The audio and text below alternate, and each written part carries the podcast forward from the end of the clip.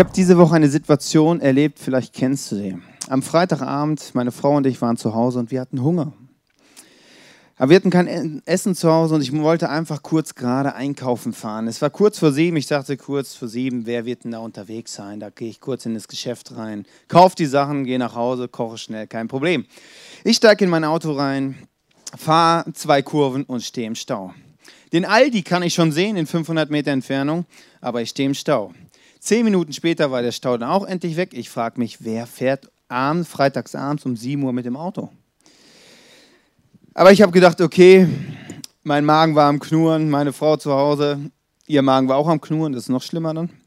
Ja, und ich dachte, okay, gut, jetzt gehe ich kurz einkaufen und das war's dann. Ich gehe in den Aldi rein, packe meine paar Sachen zusammen, guck an die Kasse, dort eine Riesenschlange. Ich stelle mich hinten an und denke, wieso macht man nicht eine zweite Kasse auf? Hier sind so viele Leute, da muss man doch eine zweite Kasse aufmachen. Und beim Aldi ist es so, dann, dann schellt man da. Und dann habe ich das Schellen gehört, habe ich gedacht, ja, dann wird jetzt eine Kasse aufgemacht. Zehn Minuten später gefühlt kam dann so ein Typ an. Ich habe natürlich das gewusst, habe schon geguckt, dass ich schnellstmöglich zu der neuen Kasse dann komme.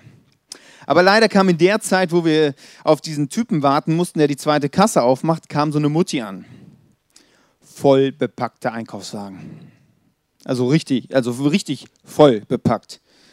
Dann dachte ich, okay, die Frau ist hinter mir, alles richtig gemacht. Dann kommt dieser junge Mann, so ein Auszubildender, bei Aldi sind es ja immer Auszubildende, die an der Kasse sitzen, setzt sich an der Kasse und, und macht die Tür auf und ich renne los. Aber Mutti ist mit ihrem Einkaufswagen schneller. Ich dachte, das, das, kann doch nicht wahr sein. Dann war da noch so ein anderer junger Mann, der wollte irgendwie fünf so, so äh, Katzenfutterzeugpackungen essen. Da habe ich dann zu der Frau gesagt, ja, können Sie den jungen Mann vorlassen, der hat echt nicht viel. Ich habe gehofft, dass sie mich auch vorlässt, weil ich hatte in meinem Korb auch nicht viel. Aber nö, die hat den einen vorgelassen und fing an auszupacken. Ich dachte, okay, ein bisschen Druck zu machen, ich packe auch schon mal aus. Hinten auf, äh, auf das Band habe ich meine Sachen gepackt. Ich war dann fertig, Mutti noch nicht. Die brauchte noch erstmal ein bisschen. Und der Kassierer natürlich erstmal warten. Ne? Der hat so lange gewartet, bis sie dann fertig war. Und ich habe gedacht so, wieso muss Mutti um 7 Uhr abends einkaufen fahren? Die hat den ganzen Tag Zeit, sie soll mittags einkaufen fahren. Und wieso muss sie abends fahren? Wieso hat sie ein Kind dabei, was auch noch nervt? Ich weiß nicht, ob du solche Situationen kennst, aber ich habe mich ganz schön über diese Frau, über die ganzen Autofahrer, über die ganzen, über alle Leute, die einkaufen waren, aufgeregt, weil ich dachte, ich will einkaufen fahren. Ich. Da brauchen die anderen ja nicht unbedingt. Wir sind in der Serie Amazing Grace und wir äh, beschäftigen uns mit Geschenke, die Gott uns macht. Und ich möchte einen zentralen Bibelvers ähm, nochmal kurz vorlesen. In Galater 5, 22 steht, die Frucht des Geistes aber ist Liebe, Freude, Friede, Langmut, Freundlichkeit, Güte, Treue, Sanftmut und Selbstbeherrschung. Das alles sind Charaktereigenschaften, die Gott uns schenkt. Und ich weiß nicht, ob du alle, jede Charaktereigenschaft abhaken kannst in deinem Leben und sagen kannst, okay, ich bin immer sanftmütig, ich bin immer gütig, ich bin immer voller Liebe, ich bin immer geduldig. Ich weiß nicht, ob du das kannst. Wahrscheinlich geht es dir da wie mir, wie in meiner Situation im Aldi. Ich war nicht sanftmütig, ich hatte keine Geduld, ich habe nicht in Liebe reagiert. Also ich habe überall Potenzial nach oben. Und letzte Woche habe ich gesagt, diese Geschenke, die wir bekommen, die müssen wir wie trainieren in unserem Leben. Gott schenkt uns das, aber wir müssen diese ähm, Gaben oder diese Eigenschaften entfalten in unserem Leben. Es ist wie ein Muskel, den Gott uns schenkt, den wir haben, aber den Muskel müssen wir trainieren, damit er kraftvoll ist, damit ich etwas heben kann. Und so müssen wir diese Eigenschaften auch trainieren in unserem Leben und immer wieder daran arbeiten. Wie trainieren wir an diesen Dingen? Ganz einfach, wenn wir in Situationen kommen, wo uns jetzt Liebe fehlt, wo uns Sanftmut fehlt. Möchtest du Güte trainieren, musst du in Situationen kommen, wo du Güte trainieren kannst, wo dir Güte fehlt. Und dann kannst du schauen, wo stehst du da und so kannst du Stück für Stück immer mehr dazulernen. Heute geht es um Sanftmut und Güte. Und ich möchte einen Mann besonders begrüßen heute, Hartmut, das ist der große Bruder von Sanftmut. Herzlich willkommen, Hartmut, hier in der Celebration. Wahnsinn.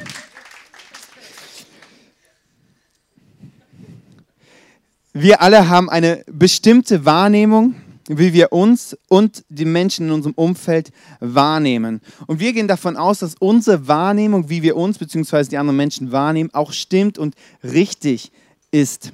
Wir glauben, dass unsere Realität, wie wir sie wahrnehmen, auch die Realität ist, wie, wie sie wirklich ist. Und ich habe dir ein paar Kreise mitgebracht, worauf man sich im Leben fokussieren kann. Und die Kreise sollen darstellen, wie weit man oder wie nah man an der Wahrheit da dran ist. Der erste Kreis ist das Bild, was andere von mir haben. Das Bild, was du und ich von anderen Personen haben, wo wir wissen, okay, wir bekommen die Leute ausschnittsweise in ihrem Leben mit und dann machen wir uns daraus ein komplettes Bild und sagen, ja, okay, so und so werden sie wahrscheinlich sein. Der zweite Kreis ist, und du merkst, die Schnittmenge wird kleiner, es kommt näher an die Wahrheit dran, das Bild, was ich auf andere projizieren möchte. Das, was ich möchte, dass andere von mir denken. Die Maske, die ich mir aufsetzen möchte, das ist, was andere wirklich von mir denken.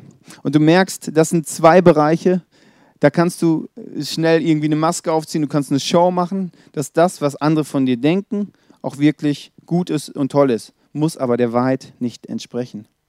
Und ich glaube, dass wir in Deutschland sehr gut darin sind, diese beiden, Reich, äh, beiden Bereiche zu fokussieren und zu schauen, dass diese beiden Bereiche in unserem Leben stimmen. Dass nach außen alles schön ist und glänzt.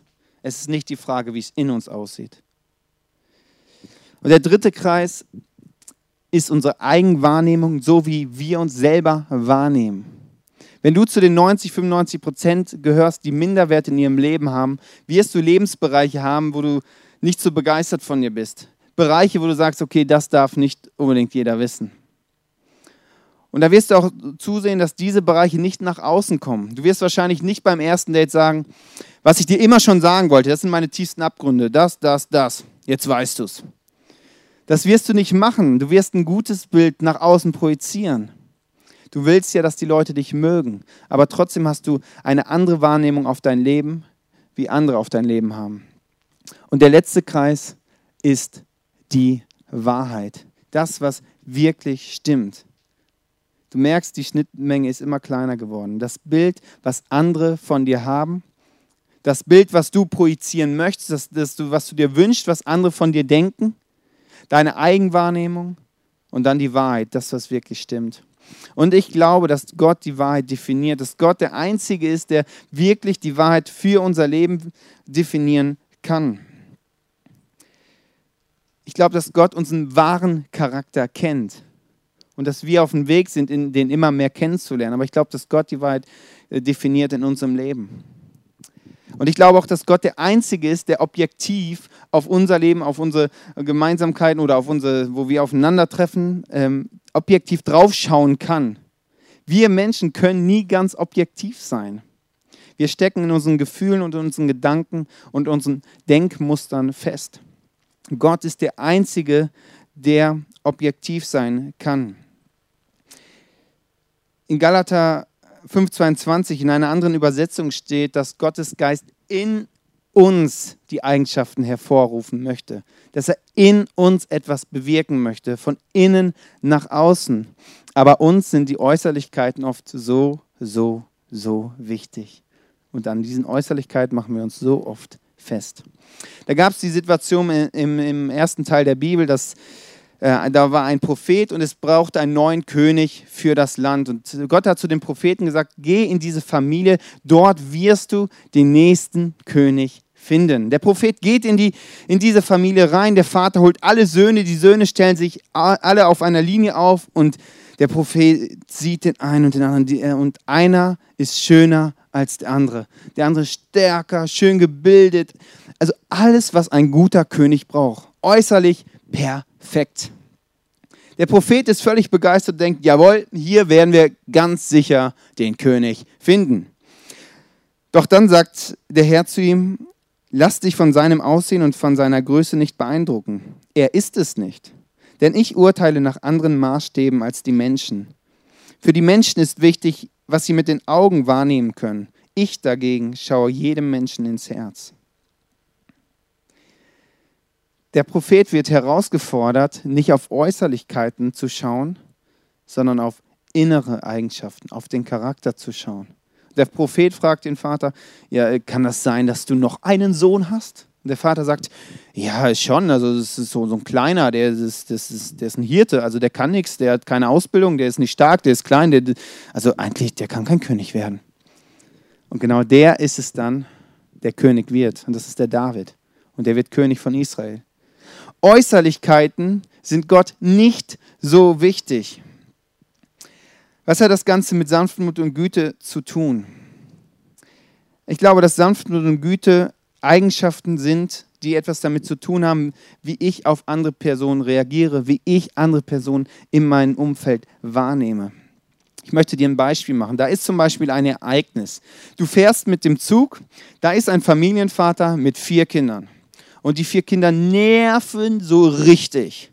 Das eine Kind springt auf, auf dem Sitz rum, das andere Kind läuft schreiend durch den Gang, die anderen beiden Kinder prügeln sich auf den Boden. Also hast du die Situation, du hattest einen anstrengenden Tag, du bist echt fertig, du bist in einem Anschlag und sitzt da und möchtest eigentlich nur deine Ruhe haben. Dort ist dieses Ereignis und als nächstes passiert in uns eine innere Reaktion. Wir reagieren auf das, was wir in unserem Leben wahrnehmen. In dem Fall reagieren wir auf diese vier Kinder. Und ich weiß nicht, wie du reagieren würdest. Bei mir wäre es wahrscheinlich so, meine Fresse, können die nicht einfach mal ruhig sein? Was ist denn das für ein Vater? Der hat seine Kinder nicht im Griff. Ich weiß nicht, wie du reagieren würdest, aber es ist irgendwas passiert in dir, dass du dich wahrscheinlich aufregst. Es passiert eine innere Reaktion und aus der inneren Reaktion resultiert eine Handlung. Die Handlung kann sein, dass du sagst, Ruhe jetzt mal hier. Oder dass du sagst, ey, können sie ihre Kinder nicht mal in, in, in den Griff bekommen? Das geht ja gar nicht. Oder du fängst mit deinen Sitznachbarn an zu reden, wieso die Väter in Deutschland ihre Rolle nicht mehr einnehmen. Was auch immer deine Reaktion sein kann. Und wir sind in diesem Denkmuster drin, wir sehen das, da ist dieses, äh, dieses Erlebnis, dann äh, reagierst du darauf und es passiert eine Handlung. Und wir gehen davon aus, das ist doch logisch, ich muss doch so reagieren und ich bin im Recht. Ich sehe die Situation richtig. Der Vater kommt mit den Kindern nicht klar und das, das ist falsch und ich bin im Recht und ich muss jetzt so reagieren. Vielleicht sagst du, blödes Beispiel, ich fahre keinen Zug, vielleicht bist du Autofahrer. Ich bin auch gerne ein Autofahrer, ich fahre gerne auf der Autobahn. Ich fahre auch gerne schnell auf der Autobahn. Zum Schnellfahren musst du auf der linken Spur fahren. Und manchmal kommt es vor, manchmal leider viel zu oft, dass dann auf der linken Spur eine Frau oder ein alter Mann, also ich muss dazu sagen, ich habe zehn Jahre eine Studie gemacht, also wirklich zehn Jahre, habe ich geguckt, welche Autofahrer mich nerven im Verkehr. Total objektiv. Also einfach nur geschaut, ja. Und immer, wenn mich welche genervt haben, war es immer eine Frau oder ein alter Mann. Immer. Ich wette schon mit meiner Frau, immer wenn da einer ist, dann sage ich, das ist bestimmt eine Frau oder ein alter Mann. Das stimmt immer. Es ist wirklich so. Ich will das ja gar nicht. Ich will ja auch, also es gibt bestimmt auch junge Männer, die nicht Auto fahren können. Aber auf der Autobahn, Frauen oder alte Männer, es ist wirklich unfassbar. Kommt es manchmal vor, dass so eine, so eine Frau oder ein alter Mann auf der linken Spur fast rückwärts fährt, also gefühlte 120 km/h, also das ist ja also langsam, und dann komme ich angerauscht. Auf der rechten Seite ist eine Lücke, also in fünf Kilometer kommt irgendwann mal ein LKW. Du darfst ja auch nichts mehr machen, du darfst nicht rechts überholen, du darfst, darfst nicht drängeln, du darfst keine Lichthupe machen, du darfst gar nichts machen. Also, was musst du machen? Du musst dich aufregen. Und das ist ja auch richtig, es ist logisch, dass ich mich aufrege. Wie kann diese Frau oder dieser alte Mann da auf dieser linken Spur fahren? Das, das, das, man muss rechts ranfahren. Wir sind im Recht, wir regen uns auf und wir denken, ja, das ist doch logisch so. Das, der, äh, das Gegenteil von Sanftmut ist Jähzorn oder aufbrausend zu sein. Vielleicht kennst du solche Reaktionen. Vielleicht bist du öfters aufbrausend, jähzornig. Unserer inneren Reaktion, die wir haben in dieser Grafik, dazwischen passiert, also zwischen den Ereignissen und der inneren Reaktion passiert noch etwas. Dort ist eine Deutung. Wir deuten die Situation. Und wir Menschen sind so angelegt, dass wir innere Schubladen haben, die unser Deutungsmuster beeinflussen. Und unsere, unsere ähm, Schubladen sind definiert von unseren Werten, Erfahrungen und unserem aktuellen Wohlbefinden.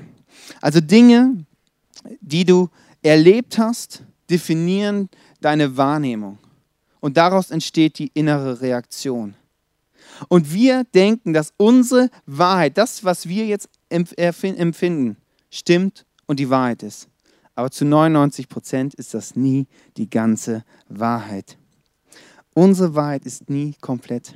Und wir können nie ganz objektiv sein. Das gleiche ist auch im Streitfall. Wenn du mit deinem Mann, mit deiner Frau streitest, ihr streitet über irgendein Thema, wer, wer kennt das, wer ist verheiratet und, oder eine Beziehung reicht ja auch schon aus, also streiten kennen alle. Also ihr müsst, ja. Ähm, man streitet und ich denke dann immer, ich bin im Recht. Man, die, die muss es doch mal verstehen, die muss es doch mal checken. Und ich fühle so, als ob ich im Recht bin. Aber das Problem ist, sie denkt das Gleiche. Sie denkt auch, ich bin im Recht. Und schon hast du ein Problem. Das kann auch sein, dass in unserer Situation, dass mit unseren Gefühlen, dass wir Recht haben, ja. Aber das heißt nicht, dass unsere Realität, die wir gerade so real, real empfinden, dass es auch wirklich die Realität ist und dass es wirklich die Wahrheit ist. Meistens ist es nämlich ganz anders.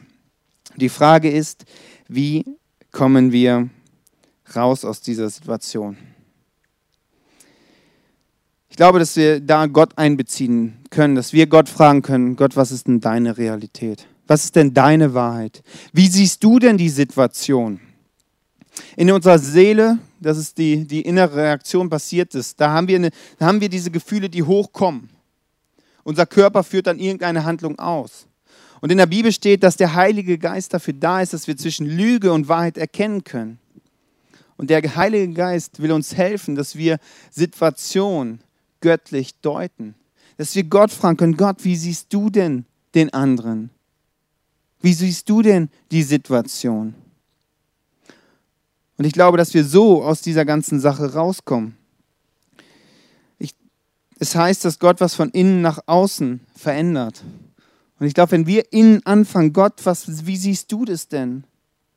Können wir von innen nach außen etwas in der Situation bewegen, indem wir uns Gott zur Verfügung stellen.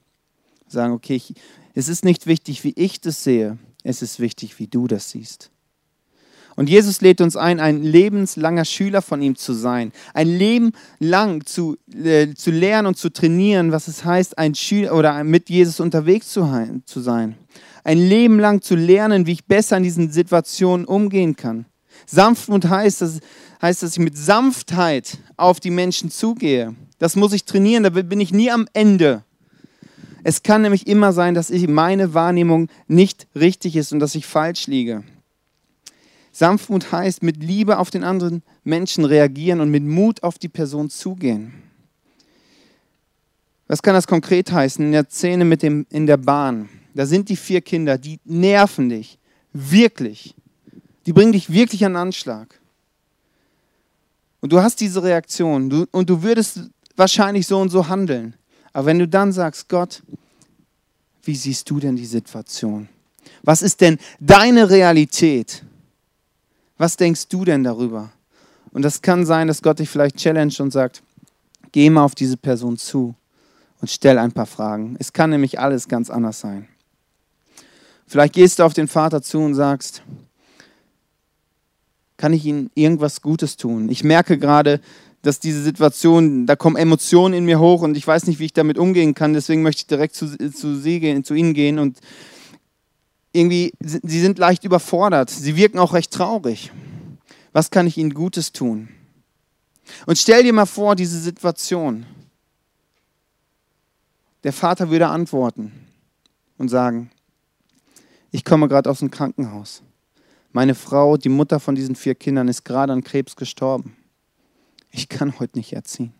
Mir fehlt heute die Kraft für diese Kinder. Ich hoffe, dass ich es morgen machen kann, aber ich weiß jetzt nicht, wie es weitergehen soll. Wenn du diese Information hättest, dann wird es dir leicht fallen, freundlich, in Liebe, in Sanftmut zu reagieren. Am Anfang war dir das so real, dass das doch nicht geht, dass der Vater doch die Kinder erziehen muss und du hast dich aufgeregt. Und wenn wir Gott fragen, kann eine Situation ganz anders sein, als wir es vorher gedacht haben. Und da können Dinge hochkommen, wo du dann merkst, ich kann dieser Person vielleicht helfen. Drei Punkte, die mir helfen, in jeder Situation, wo, wo Menschen mich aufregen oder auch in jedem Streit. Das Erste ist, es kann ganz anders sein, als ich es empfinde. Mein Empfinden heißt nicht, dass es die Realität ist. Meine Gefühle heißt nicht, dass es die Realität ist. Es sind meine Gefühle. Das Zweite ist, meine Realität ist nicht Gottes Realität. Gottes Realität ist eine andere Realität als meine Realität. Der dritte Schritt ist, den ich dann gehen muss, ist, Gott, ich brauche deine Hilfe. Gott, hilf mir, zeig mir, wie du das siehst, wie du die Person siehst, was wirklich die Wahrheit ist. Und ich glaube, dass ich so, dass man so weiterkommt, dass man so sanftmütig auf Personen reagieren kann, dass man so Menschen viel besser helfen kann. Und das, was du als Wahrheit vorher empfindest, es regt dich auf, es kommen Emotionen hoch, das ist völlig unnötig. Manchmal. Und Jesus redet davon, dass das Zentrale des Christentums keine Moral ist, keine, keine Regeln sind, sondern eine persönliche Gottesbeziehung, wo wir persönlich mit Gott kommunizieren können und ihn fragen können, hey, wie sieht es denn aus? Wie siehst du mich? Ist auch eine gute Frage. Hast du Gott mal gefragt, wie siehst du mich? Muss man machen, das ist hochinteressant, wirklich. Vielleicht sitzt du auch hier und sagst, ich bin mir zu 100% sicher, es kann keinen Gott geben. Du hast ein Denkmuster, was, was dir sagt, es kann keinen Gott geben. Da möchte dir eine Frage stellen. Was ist, wenn alles anders ist? Was ist, wenn die Wahrheit doch eine andere ist? Wir können uns nie ganz sicher sein. Unsere Wahrnehmung ist nie Gottes Wahrnehmung. Ich möchte jetzt auf der Bühne eine junge Frau begrüßen. Sie wird aus ihrem Leben ein paar Sachen erzählen. Ein Riesenapplaus für Nico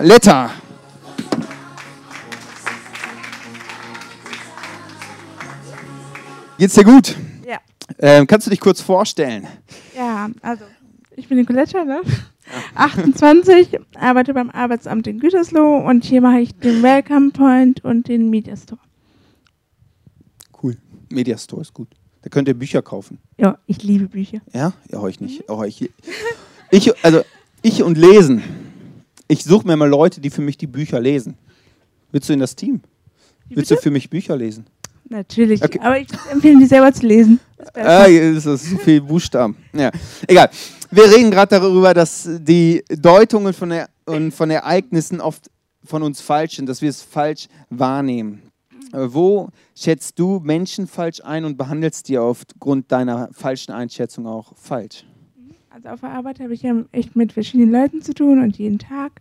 Und es ist schon so, dass ich da manchmal Leute falsch einschätze oder halt zu hart manchmal bin, manchmal vielleicht auch zu weich.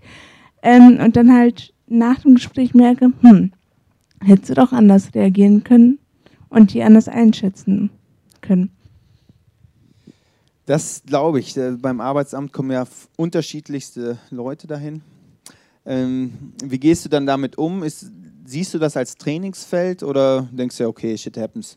Nee, ist auf jeden Fall Training, weil jedes Mal, wenn ich dann feststelle, oh nee, hast wieder jemand falsch eingeschätzt, dann rede ich halt auch mit Gott darüber, mit Jesus und sage mir, ja, begib mir und hilf mir da echt anders mit umzugehen. Sehr cool. Also redest mit Gott drüber, versuchst Gott, wie siehst du diese Situation und zeig mir oder hilf mir da. Ich kann mir gut vorstellen bei dir du, durch dein Handicap, dass Leute dich auch falsch einschätzen und ein falsches Bild von dir haben. Erlebst du das oder wie gehst du damit um? Ähm, ja, ich erlebe das öfter, manchmal mehr, manchmal weniger. Ähm, ja, dass Leute ähm, einfach Berührungsängste haben, weil sie vielleicht noch nie mit Rollstuhlfahrern zu tun hatten oder allgemein mit Leuten, die irgendein Handicap haben. Dann versuche ich halt schon offen auf die zuzugehen, damit die einfach merken, ey, das ist gar nicht schlimm. Man kann auch mit der reden, die ist völlig normal. Ähm, und dann merke ich halt auch, dass die halt echt entspannter werden und auch ja, Fragen stellen, die sie sich vielleicht vor zehn Minuten nicht getraut hätten, weil die merken, man kann einfach nochmal reden und normal mit den Personen umgehen. Ich erlebe dich auch als eine sehr offene Frau, die, die man auch gerne ansprechen kann. Man kann auch Witze machen, habe ich gehört. Gehen wir zusammen irgendwo hin? ähm, ähm, ja. Ähm, hast du eine konkrete Situation, wo es mal, also das eine ist, es sind manche lustige Sachen da, hast du mir im Vorfeld erzählt, aber es sind manchmal auch ernste Sachen da, wo es einfach nicht so lustig ist, wo dann Leute dich falsch einschätzen. ja, irgendwelche Vorurteile haben. Hast du da eine Situation, wo du uns mit reinnehmen würdest? Mm, also es ist halt nicht immer nur witzig, auch wenn man es versucht witzig zu nehmen, aber es gab zum Beispiel mal eine Situation im Kaufhaus auf der Toilette, da war halt so ein Mann, der ähm, halt das Geld kassiert hat für das Toilette gehen und so. Und der meinte dann zu mir, obwohl er mich gar nicht kannte, ja, wenn du wollen laufen würdest, könntest du es ja. Ähm, und ich war dann halt so sprachlos, dass ich erstmal gar nichts sagen konnte und dachte, mm, ja, ist ja schön, aber du kennst mich gar nicht und wieso behauptet er das? Ähm, und da war ich echt sauer, verletzt und enttäuscht und dachte mir echt so, mm, ja, auf die Toilette gehst du jetzt erstmal nicht die nächsten Wochen, Monate. Ich war dann auch lange nicht da, weil ich echt stinksauer auf diese Person war. Und es hat echt lange gebraucht, bis ich der vergeben konnte. So, aber ich habe es dann halt irgendwann an Gott abgegeben und dann war es halt auch möglich. Aber es ist natürlich nicht immer nur alles einfach und easy. Das glaube ich. Ich finde es sehr gut, dass die Verletzung, also so kann man es glaube ich sagen, dass man, dass du da zu Gott gehst und sagst, äh, Gott heil mir diese Verletzung. Ich glaube, das erleben wir alle, dass wir manchmal Situationen in unserem Leben haben, wo wir verletzt werden. Und die Frage ist, wo gehen wir mit diesen Verletzungen hin? Wenn wir die nicht angehen, ist die Gefahr halt sehr groß, dass wir bitter werden. Und dazu zu sagen, hey Gott, heil bitte diese Verletzung. Und Gott wird es machen. Und Gott hat es Gott bei dir gemacht? Ja, auf jeden Fall. Also ich glaube, ohne Gott wäre ich auch wirklich oft überfordert, weil okay. es gab ja mal eine Zeit, wo ich zwar auch an Gott geglaubt habe, aber jetzt nicht so eine intensive Beziehung zu dem hatte. Und da war es auf jeden Fall anders. Also ich glaube, ohne Gott ist sowas echt viel schwieriger, allgemein im Leben, ohne mhm. Gott zu sein. Spannend. Das Leben mit Gott ist ein Abenteuer. Lohnt sich. In der Serie, also wir haben ja jetzt die Serie Gnade. Du sitzt im Rollstuhl. Und Gnade. Wie bringt man das zusammen? Wie kann man sagen, da gibt es einen gnädigen Gott? Und du bist seit deiner Geburt an in diesem Rollstuhl gefesselt. Ja, und wie bringt man das zusammen? Das ist ja schon ein Fragezeichen, wo man sagen kann, Gott, wieso lässt du das zu? Okay, also natürlich weiß ich nicht, wieso das so ist, aber ich bin trotzdem nicht unglücklich und ich denke, Gott will mit jedem, mit jedem, danke, mit jedem Leben was Positives machen, auch egal, ob man eine Einschränkung hat, ein Handicap oder nicht.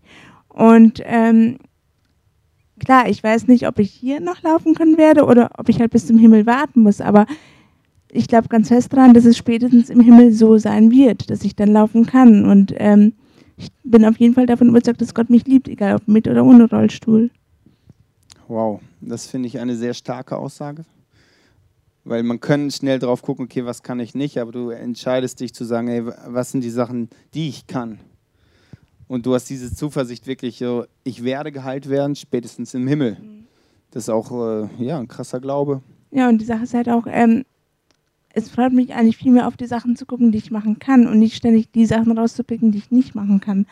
Und ähm, ja, ich kenne auf jeden Fall auch ein paar Leute mit Handicap, die vielleicht nicht so viel Glück hatten in dem Sinne und vielleicht sogar weniger Sachen machen können als ich. Von daher freue ich mich eigentlich viel mehr, wie gesagt, über die Sachen, die einfach möglich sind. Sehr cool. Hast du ein Erlebnis, wo du Gott besonders erlebt hast, wo du Gottes Gnade besonders erlebt hast, wo du sagst, so, das war wirklich so eine Situation, da habe ich Gott erlebt in meinem Leben? 2009 ähm, hatte ich so einen Autounfall. Also es ist halt so, ich habe halt ein Handgassystem, wo ich mit Hand Gas gebe und bremse. Also nicht mit den Füßen so genau. und bremse, und, sondern links, also lenken, links, rechts Gas geben. Äh, eine. Hand linken und schalten? Automatik. Automatik. Weil das wird dann kompliziert. Okay, ja, verstanden. Gut. Auf jeden Fall ist dieses System beim Autofahren kaputt gegangen ja, und das war dann halt nicht so witzig, weil ich konnte halt nicht mehr bremsen und dann gerät man schon in Panik, weil es halt beim Fahren passiert ist. Das waren ungefähr 60 km/h und dann wurde es halt immer schneller und dann bin ich halt auf Autos davor geprallt und dachte schon beim Unfall, oh, was passiert denn gleich und wahrscheinlich sind einige Menschen verletzt und noch schlimmer. Und Gott sei Dank ist dann aber wirklich gar nichts passiert, außer Autoschäden, aber das kann man ja ersetzen. Und da habe ich halt, also da war ich schon sehr dankbar, dass ähm, nicht mehr passiert ist. Eine krasse Situation, wenn man da mit seinem Auto rollt und man nicht bremsen kann. Vielen Dank, Nicoletta, dass du aus deinem Leben erzählt hast. Ein Riesenapplaus für ja. sie. Sanftmut und Güte glaube, das sind Eigenschaften, die wir trainieren dürfen, damit wir einen Unterschied in dieser Gesellschaft machen, dass wir besser auf die Leute eingehen können. Weil mein Wunsch ist, dass Menschen Jesus kennenlernen. Mein, das ist wirklich mein tiefer Wunsch in meinem Herzen, dass Menschen das erleben, wie, wie es Nicoletta erlebt hat mit ihrem Unfall.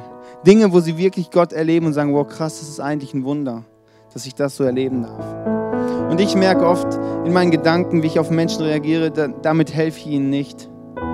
Eher im Gegenteil, damit stoße ich sie ab. Und Sanftmut und Güte fordert mich heraus, wirklich den anderen zu sehen und ihm wirklich auch zu helfen mit so Situationen, dass ich vielleicht auf Personen eingehe, die mich stressen, Fragen stelle. Das eine ist wirklich, des äh, Sonntags darüber zu reden. Das merke ich immer wieder. Auch heute denke ich, jawohl, diese Woche gebe ich Gas. Aber wenn ich dann wirklich im Alltag in diesen Situationen stecke, vielleicht einen anstrengenden Tag habe und plötzlich kommt diese Situation, denke ich immer, okay, was wäre möglich? Und ich glaube, das ist ein Trainingsfeld, wo wir uns erstmal wahrnehmen müssen, wie wir reagieren, um dann zu sagen, sagen zu können, okay, wie möchte ich denn das nächste Mal reagieren? Ich möchte dafür beten, dass wir wirklich Menschen sind, die, denen es leicht fällt, sanftmütig und gütig zu reagieren, auf die Menschen zuzugehen. Gott, ich danke dir dafür, dass du Gott bist, der erlebbar ist. Und mein Gebet ist wirklich, dass jeder dich hier im Raum erlebt und spürt, dass du wirklich ein liebender Gott bist, ein gnädiger Gott bist. Auch wenn wir uns nicht alles erklären können, viele Fragezeichen einfach da bleiben. Aber unsere Wahrheit ist immer nur unsere Sichtweise in unserer speziellen Art und Weise, wie wir auch gemacht sind. Aber unsere Wahrheit ist nie deine Wahrheit. Unsere Sicht ist nie deine Sicht. Und ich bete, dass wir mehr und mehr reinkommen in deine Sicht, wie du uns aussiehst, wie du andere Menschen siehst. Dass wir Menschen wirklich helfen können, dich kennenzulernen. Und nicht, dass wir sie abstoßen durch irgendwelche Gedanken, durch irgendwelchen Kram, den wir haben, wo Reaktionen in uns ausgelöst sind, die, die durch irgendwelche Gefühle ausgelöst werden. Dass wir wirklich auf dich schauen und auf dich und dich fragen, wie siehst du die Menschen in meinem Umfeld?